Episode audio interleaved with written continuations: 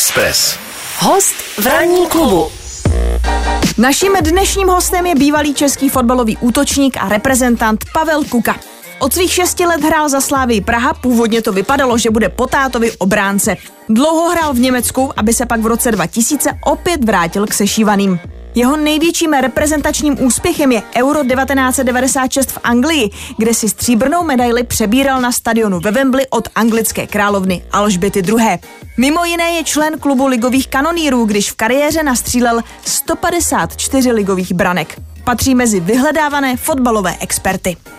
Tak Pavle, hezké ráno. Dobré ráno. Dobré ráno. Prosím tě, cestu jsme zvládli, měli jsme živou komunikaci, ale my jsme se mezi tím bavili, jak to dělá, že eh, co tě znám a už se známe nějaký ten rok a i tady Bára říkala, že tě vždycky vnímáme jako člověka, který je vždycky eh, perfektně ostříhaný, perfektně ovoholený, nažehlená košile. Eh, je to prostě, ty seš vždycky jak ze škatulky. Jak je to možné? No, jestli to nebude tím věkem, protože ty taky můžeš trošku špatně nebo hůře už vidět. Ne, ne, ne, ne, ne Košili, vidíme. Košili mám pomačkanou, eh, voholený teďko poslední dobou jsem nechodil, to jsme se neviděli dlouho. Aha. Dneska jsem se výjimečně oholil uh-huh. a mhm. mám proto na zítřejší den důvod. Uh-huh. A stříhaný to taky už teď není tak úplně. Ne, ale počkej, ty jsi říkal, že proto máš na zítřejší den důvod, eh, tak to možná necháme na později. V každém případě jsme rádi, že jsi dorazil a pojďme začít, eh, vlastně asi nemůžeme začít jinak. Eh, Euro se rozjelo, dneska hrajeme ze Skoty, nicméně já bych se chtěl ještě vrátit k tomu, co jsme tady nakousli s Jirkou Hoškem a to bylo to, co se stalo vlastně při zápase Dánu s Finy. Chci se tě zeptat, jestli to, co se vlastně stalo Kristianu Eriksenovi, který hraje za Inter Milan, jestli ve své kariéře pamatuješ něco obdobného, co by se stalo na takovýhle úrovni, eh, co se týče zdraví. To znamená, že vytestovaný kluk, eh, člověk, který prošel x, xkrát vyšetření, že, že skolabuje vlastně eh, na, v první polovině zápasu. Máš v paměti něco, co by si k tomu mohl přirovnat? No, takhle osobně jsem to nezažil, ale mám trošku jiný případ a to je, když jsem na hřišti ještě teda v, v v žácích zažil zapadlý jazyk. A, mm-hmm. a bylo to velice nepříjemný a tenkrát eh, naštěstí tam byla eh, sestra jednoho toho hráče a, a byla, to, byla to lékařka a a rychle, eh, rychle teda se dostala na hřiště a mm. tomu, tomu hráči nebo tomu žáčkovi teda to pomohla. pomohla ale pro nás to byl obrovský šok a dohrát takovéhle utkání eh, po tomhle tom, tak to bylo, to bylo velice těžké. Mimo jiné, vlastně to bylo první, co kapitán Dánu udělal, že vlastně za ním běžel a snažil se eh, se podívat, jestli nemá zapadnutý jazyk, protože to by byl další malér eh, dýchání, že jo, ještě v tomhle stavu, v jakém byl, vlastně, což byl nějaký srdeční kolaps. Teď se to nějakým způsobem vlastně teprve dozvíme, co se, co se vlastně stalo a vždycky ten zapadnutý jazyk je asi první, co každého napadne. Já myslím, že už je strašný vlastně to zjištění, že se něco stalo, ale nevíte. A musím říct upřímně, abych ani nevěděl, jak pomoct mm. ten, ten daný moment, tak naštěstí jednalo se o mistrovství Evropy eh, o, o vysoce eh, na standardně jakoby hlídané, hlídané utkání a tudíž ta lékařská pomoc byla rychlá. Byla, byla rychlá. A mm. ještě se mi strašně líbilo i to, i to chování těch hráčů. Potom. Skvělý. Bylo to bezvadný a, a teď jsem strašně rád vlastně, že to takhle dopadlo a jak jsme se o tom bavili, asi teď není úplně důležitý, jestli ten hráč bude nebo nebude pokračovat v té kariéře, ale důležité je, že, že ho zachránili a, a že je v pořádku, že to nemá opravdu daleko horší dopad na to mistrovství, Přesně protože tak. Kdyby to skončilo opravdu hůře, tak, mm. tak eh, by to byla asi obrovská kaňka. Mimo jiné i vlastně eh, Eriksenova žena měla chvilku pocit, že už není o co bojovat, že už, že už jako dohrál úplně. Chtěl jsem tím říct jenom, že ten život není jenom o fotbale, Přesně ale tak. že samozřejmě zaplať pámu teda, že, že eh, je, snad to bude v pořádku a že bude moct žít plnohodnotný život mimo sportovní a myslím, že on už v té kariéře to dokázal tolik, že to není. Že i kdyby se tak stalo, tak, tak, uh, Přesně už tak už. je to ten nejlepší možný konec toho, co se mohlo stát. Uh, uh, Jirka Hošek, ještě když odešel ze studia, tak mě poprosil, abych se tě zeptal, jestli si myslíš, že je dobrý, že se ten zápas dohrával ještě ten večer.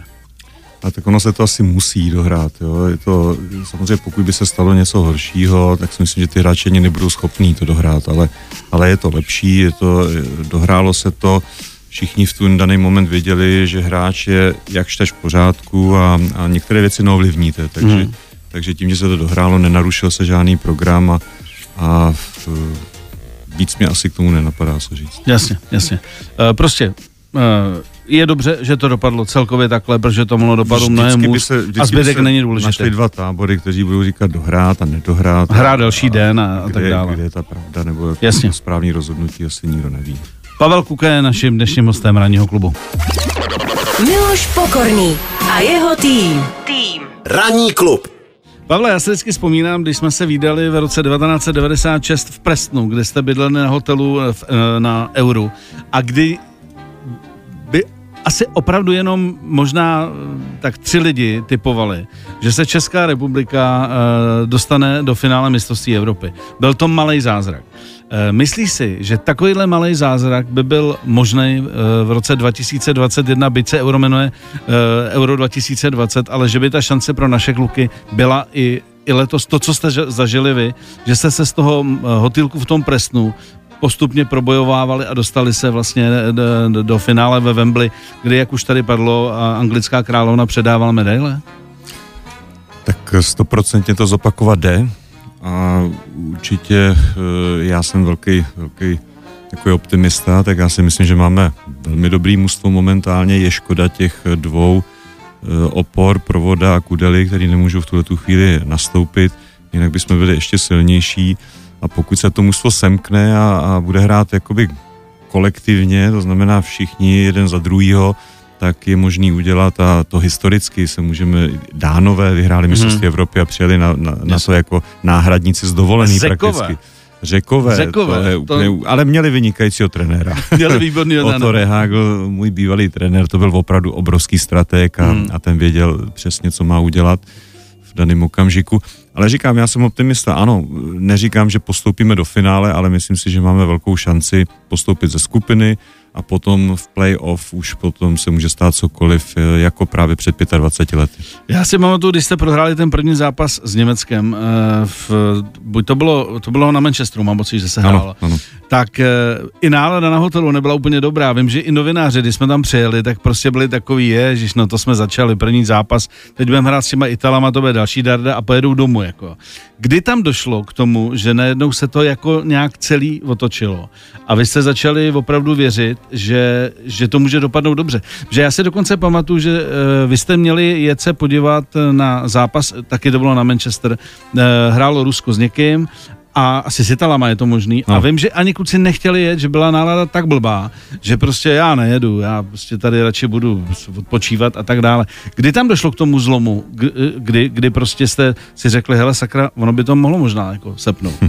Tak ten zlom přišel určitě až po zápase s Itálií, protože hm Eh, před tím utkáním žádná velká nálada nebyla, ale sedli jsme si, dali jsme si po Česku eh, jedno, dvě piva, popovídali jsme, no a zjistili jsme, že nemáme co ztratit a že jediný, co můžeme, když chceme ještě něco dokázat, tak v tom utkání eh, prostě zkusit maximálně udělat vše pro to, aby jsme aby jsme nestratili tu možnost na postup a hmm. to se nám potom eh, i s obrovskou dávkou štěstí povedlo a, a byl to nádherný zážitek.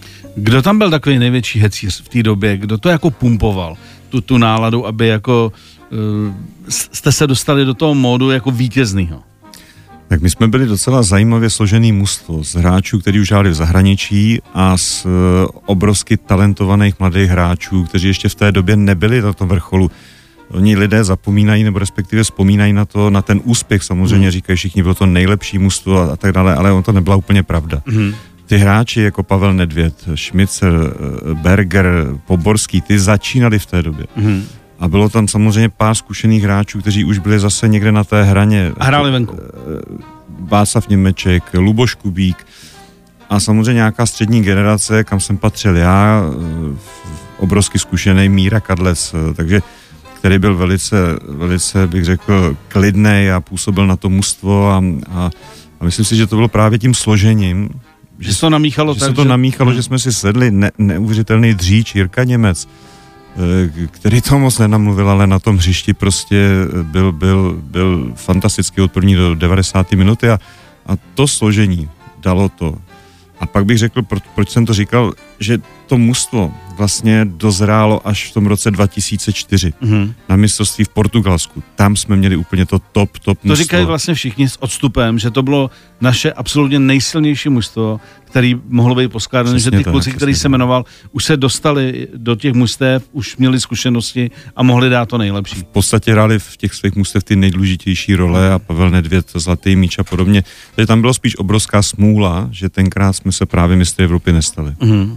Ale to je fotbal. Je to fotbal, jako, ale stejně obrovský úspěch, jako klobou dolů.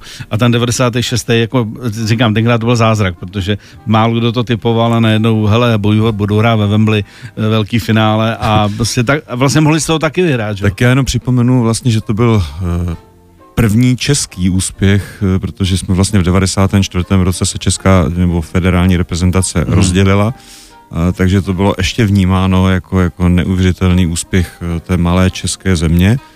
A ono hrát finále ve Wembley s Německem o mistra Evropy je prostě splnění jakéhokoliv klukovského Před anglickou snu. královnou eh, Václav Havel byl na místě, prostě přijelo spoustu lidí podpořit a vlastně já myslím, že i velká podpora těch českých fandů, že jste vlastně i v těch předchozích zápasech jako koukali, co se děje, že tam bylo strašně českých fanoušků, což do té doby se nikdy nestalo. No ten nástup do Wembley, jako na Wembley, na to finále, kdy tam opravdu asi zřejmě přijelo tak 30-40 tisíc českých fanoušků plus angličani, kteří samozřejmě věřili tomu, že tam budou podporovat svoje mužstvo, ale... A nefandí Němcům. A nefandí Němcům, takže fandili nám, takže ta atmosféra tam byla úžasná, my jsme si to užili a připomínáš mi ty střípky, třeba to, že Václav Havel v tu chvíli pro nás obrovský, eh, obrovský vzor, nebo respektive hmm. osobnost, tak, tak eh, po zápase přišel do kabiny, přišel nám osobně poblahopřát a to jsou, to jsou opravdu věci, které člověk jako v tom životě nezapomene.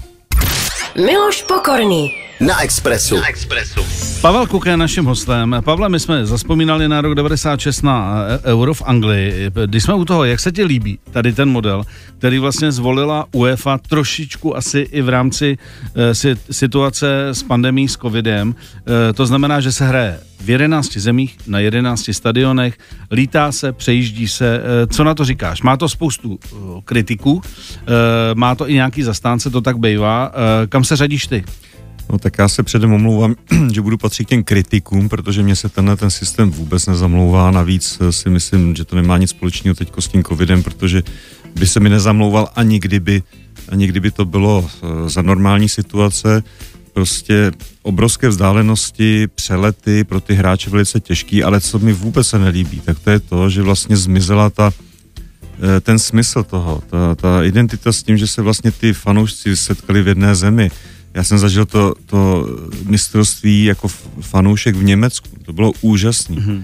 Jo, ty setkávání se v těch jednotlivých městech, eh, eh, ta směs těch jednotlivých zemí. Mm-hmm. Je to přece jenom jeden z mála možností, jak se ty lidi, ty, ty země, jak se můžou mezi sebou i nějakým způsobem zblížit. Mm-hmm.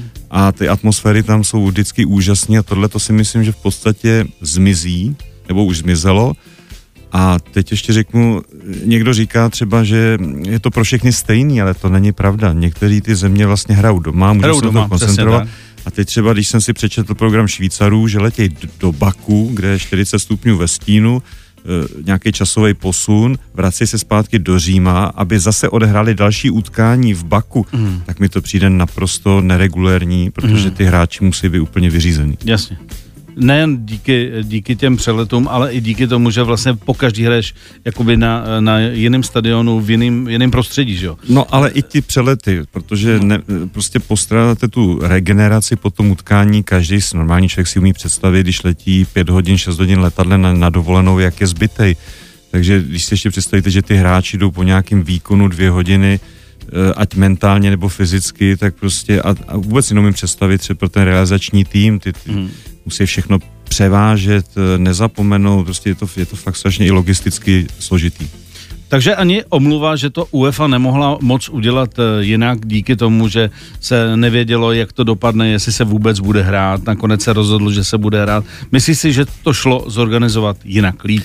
Nemůžu vůbec mluvit za UEFA, jestli to šlo, nešlo, je mi to v podstatě úplně jedno, protože ten systém byl nastavený a nemá to s covidem nic společného. Mhm. Prostě hmm. myslím si, že by se to mělo vrátit opět do toho standardu a maximálně tak, jak byla ta zkušenost a dobrá, že třeba dvě malé země se eh, domluví a spojí, Spojí se. a, a, a získají tu, tu možnou jakoby pořadatelství toho A mistrovství hlavně Evropy. země, které jsou relativně blízko u sebe, aby, aby tam tahle ta logistika A také byla- země, které to prostě dokážou, protože je to zábava a ten, ten fotbal prostě se hraje na, na, na stadionech a pokud je nemáte, tak, tak třeba řeknu s kapacitou 70-80 tisíc, tak to nemá smysl.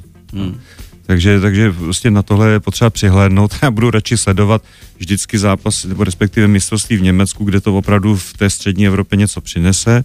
Rád bych, aby se jednou něco takového hrálo u nás, Mhm. ale to si myslím, že teda hoď, to už my nezažijeme, my dva určitě ne, Díky. Protože ty stadiony bohužel eh, a, a všechno ostatní stavíme tak nějak vůči Evropě pomalej, Mhm. ale, ale říkám, návrat k tomu starému systému by se mi líbil daleko víc, než v tomhle pokračovat nějakým navazováním. A vlastně e, máš pravdu, mě ani ne, nebo ne, ne, nenapadlo, neuvědomil jsem si, že vlastně i to není úplně regulérní, když byť jsme, byl jsem rád, že Anglie si zahrála ve Wembley, e, že si velký manšafty za- zahrajou na velkých hezkých svých stadionech, ale vlastně v rámci nějaké regulérnosti to taky není jako fair úplně, protože prostě ty ostatní hrajou furt venku a ještě s těma těma přeletama, e, který ty si zmínil, je to prostě No, úplně jiná písnička. No. Nejvíc to cítím u těch fanoušků, si neumím představit, tak by prostě ten fanoušek chtěl odsledovat všechny ty utkání toho svého týmu a, a účastnit se všech těch přeletů a, a to, to prostě nejde. Zmizí tam ta atmosféra naprosto do že se toho, přijelo do jedné země. co jsme zažili v Anglii, v Německu a mm, případně v Portugalsku. Klub. Ranní klub. Pavel Kuka, vícemistr Evropy z roku 1996, je naším hostem ranního klubu. Pavle, teď se musím zeptat na jednu věc, která byla aktuální před, vlastně před eurem a to byla uh, volba předsedy uh, šéfa nového uh, fotbalu, českého fotbalu, nového fotbalu, českého fotbalu. Uh, jak jsi byl s volbou spokojen, jak jsi to sledoval a co ti to nakonec jako hodilo? Jestli to bereš jako pozitivní zprávu pro český fotbal, uh, tvůj normální jakoby úsudek z toho, co, eh, u čeho jsi byl a jak to nakonec dopadlo. No tak já jsem moc u voleb nebyl, nejsem to, jako že bych to byl nějaký velký fanda, to nejsem, ale samozřejmě měl jsem lidsky blíž ke Karlovi Poborskému, protože krom toho, že to je můj kamarád, tak samozřejmě ho velice dlouho znám a je to pro mě osobnost, která, která by určitě dobře reprezentovala český fotbal. Mm-hmm. Nicméně ty volby jsou demokratický, byl zvolený Petr Fousek, toho znám taky přes 20 let eh, a uvidíme jenom ta budoucnost, a nejenom u Petra, ale i u Karla, kdyby byl zvolený. Ta teprve by ukázala, jestli ta volba byla dobrá nebo ne, takže mě to je v podstatě, abych řekl pravdu, úplně jedno. Hmm. A překvapilo tě vlastně takový to eh, lehce názorový, eh, takový ten rozkol mezi, mezi eh, Vláďou Šmicerem a Karlem Poborským, že oni vlastně nakonec jakoby kandidovali proti sobě, i když vlastně, eh, i když vlastně Láďa Šmicer nakonec odstoupil, ale postavil se názorově ze, za, za Petra Fouska. Já do toho takhle vnitřně nevidím, protože jsem se o to opravdu úplně detailně nezajímal. E, Samozřejmě jsem to vnímal, tenhle ten jakoby souboj, ale e, říkám, Karla jsem vnímal, který e, nastoupil nebo, nebo oznámil kandidaturu, přiznal se k tomu jako první, šel do těch voleb, Vláďa Šmicl zase měl, je názorově někde jinde, na to zaplať pámbu máme dneska už všichni právo, takže každý na to má jiný názor a je to naprosto v pořádku a jenom jsem se vždycky trošku bál těch článků v těch novinách, aby ty kluci nešli proti sobě, protože samozřejmě mám úplně stejně blízko k Vláďovi a jiný, co by mi mrzelo, kdyby to nějakým způsobem nabouralo ty vztahy mezi mm. nimi nebo námi, to by byla obrovská škoda a já snad budu, budu věřit, že se tak nestalo.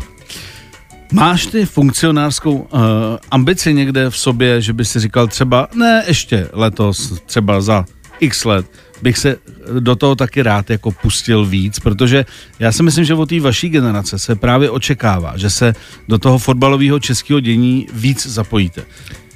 No ono taky, to, to, co ten obsah toho, co jsi říkal, tak to je taky práce a ta práce třeba bych řekl uh, od sedmi hodin až do večera.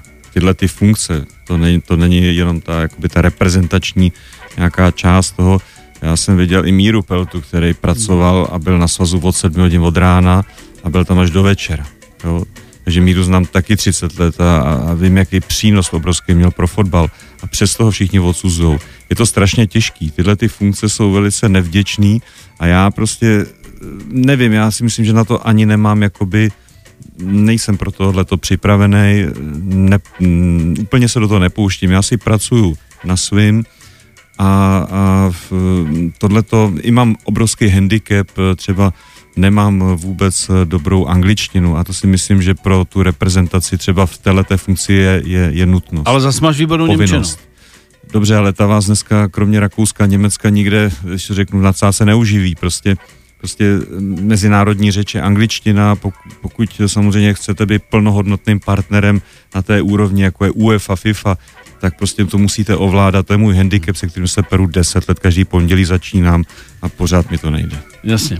A kdy, kdyby tě někdo oslovil z těch lidí, který si vážíš, v budoucnu a řekl, my bychom tě potřebovali, chceme, jako aby si tomu pomohl, protože, protože, protože, ani v tom případě by si jako... Já to zlehčím, musel by to být Ital, protože to jsou jediný, s kým si jsem schopný popovídat anglicky.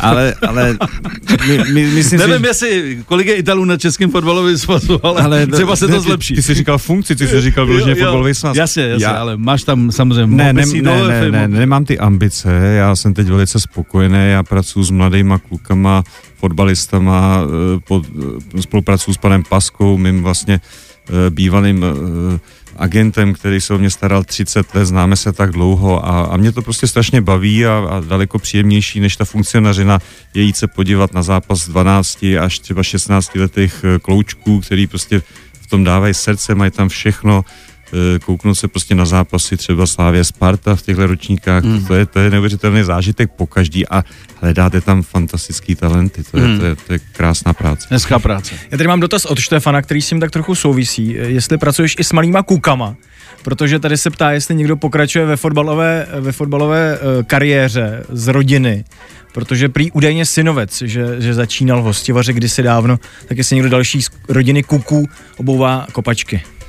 No, ono asi u nás platí to pravidlo, že to je to přes koleno, takže, takže e, budu se těšit na vnoučky. E, kluci samozřejmě oba dva hráli, ale nechci je teďko to, e, starší kluk se dostal do, dokonce do, do druhé ligy, e, ale, ale prostě bylo studium pro něj přednější a ten, ten mladší, tak ten se, ten se věnuje jiným sportům a, a, a měl rád hokej a, a je takový free, ale oba dva jsou fajnoví kluci a taková nejsportovnější je dcera, která, která jezdí na koni, parkour a, a to a, a byla obrovská bojovnice, fantastická, hrozně to na tom koni sluší hmm. a jediný, co to má negativum, že já se vždycky strašně bojím, protože když vždycky vyskočí a, a přeskakuje tu nějakou x metrovou, teda 1,5 metru třeba překážku, na plus tom, kůň. Na plus kůň, tak, tak, tak vždycky mám hrůzu, jak to dopadne. Co vůbec nedíme. Express. Host v ranní klubu. Tak eh, Pavel Kuka je tady pořád s námi, ještě se podíváme na nějaké dotazy našich posluchačů. Nicméně já teda začnu tím, že teď asi překvapíme, protože se tady bavíme mimo mikrofon o hokeji.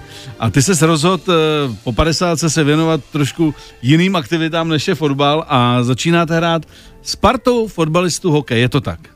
No, nezačínáme, už hrajeme delší dobu. Ale teď to bude mít trošku jiný level. jo, tak on už to mělo level. My jsme český národní musto, vlastně jako hokejový, složený z fotbalistů. Hrajeme různé exibiční utkání, ale teď jsme to jako trošku posunuli. Uh, jsme olejáři Aha. a jelikož jsme samozřejmě ta naše aktivita je charitativní, tak tak teď jsme se rozhodli, že jako olejáři budeme těžit prachy. Jasně, jo, takže, jasně. takže kdo si nás pozve, tak, tak nás může vyzvat důležitý asi stadion, tak asi pro tisíc lidí, aby to mělo hlavu a patu mm-hmm. s mhm. nějakým stupným a, a když nás prostě jakoby, eh, máme nějakou cenu, když nás porazí, tak platí míň, a když vyhrajeme, tak platí víc. Mm-hmm. Jo? A, a tím pádem vízde na tu charitu. Vízde na tu charitu, jo. Ale musím říct, že eh, prostě nás to chytlo a teď, teď hrajeme, máme, máme samozřejmě originál drezy, to musí být a, a, a hrajeme velice, velice jakoby pravidelně. No a musím říct, že některý teda mě strašně překvapili a to sledu z branky. Kuci mě, kuci mě trpí jako vzadu, ale já se zlepšu, snažím se. Mám dvě přezdívky, jo. Hladová lapačka, to když mi to jde. Tu mám fakt famózní a pak, pak díra. to je ta druhá přezdívka, ale Když to, ne, když to jde hůř. ne, když to jde po ledě. To mi nejde, tam jako udržet tu hokejku dole a nedostat góla někde tam po ledě, to je strašně těžký. Mm. No a tak, tak na tuhle tu sezónu se teď moc těším, doufám, že se to všechno už jako nějak trošku uklidní a že budou moc fanoušci do stadionu a A, a pa, Pavle, kdo je teda pilíře, jaký jsou pilíře tady toho fotbalovo-hokejového manšaftu?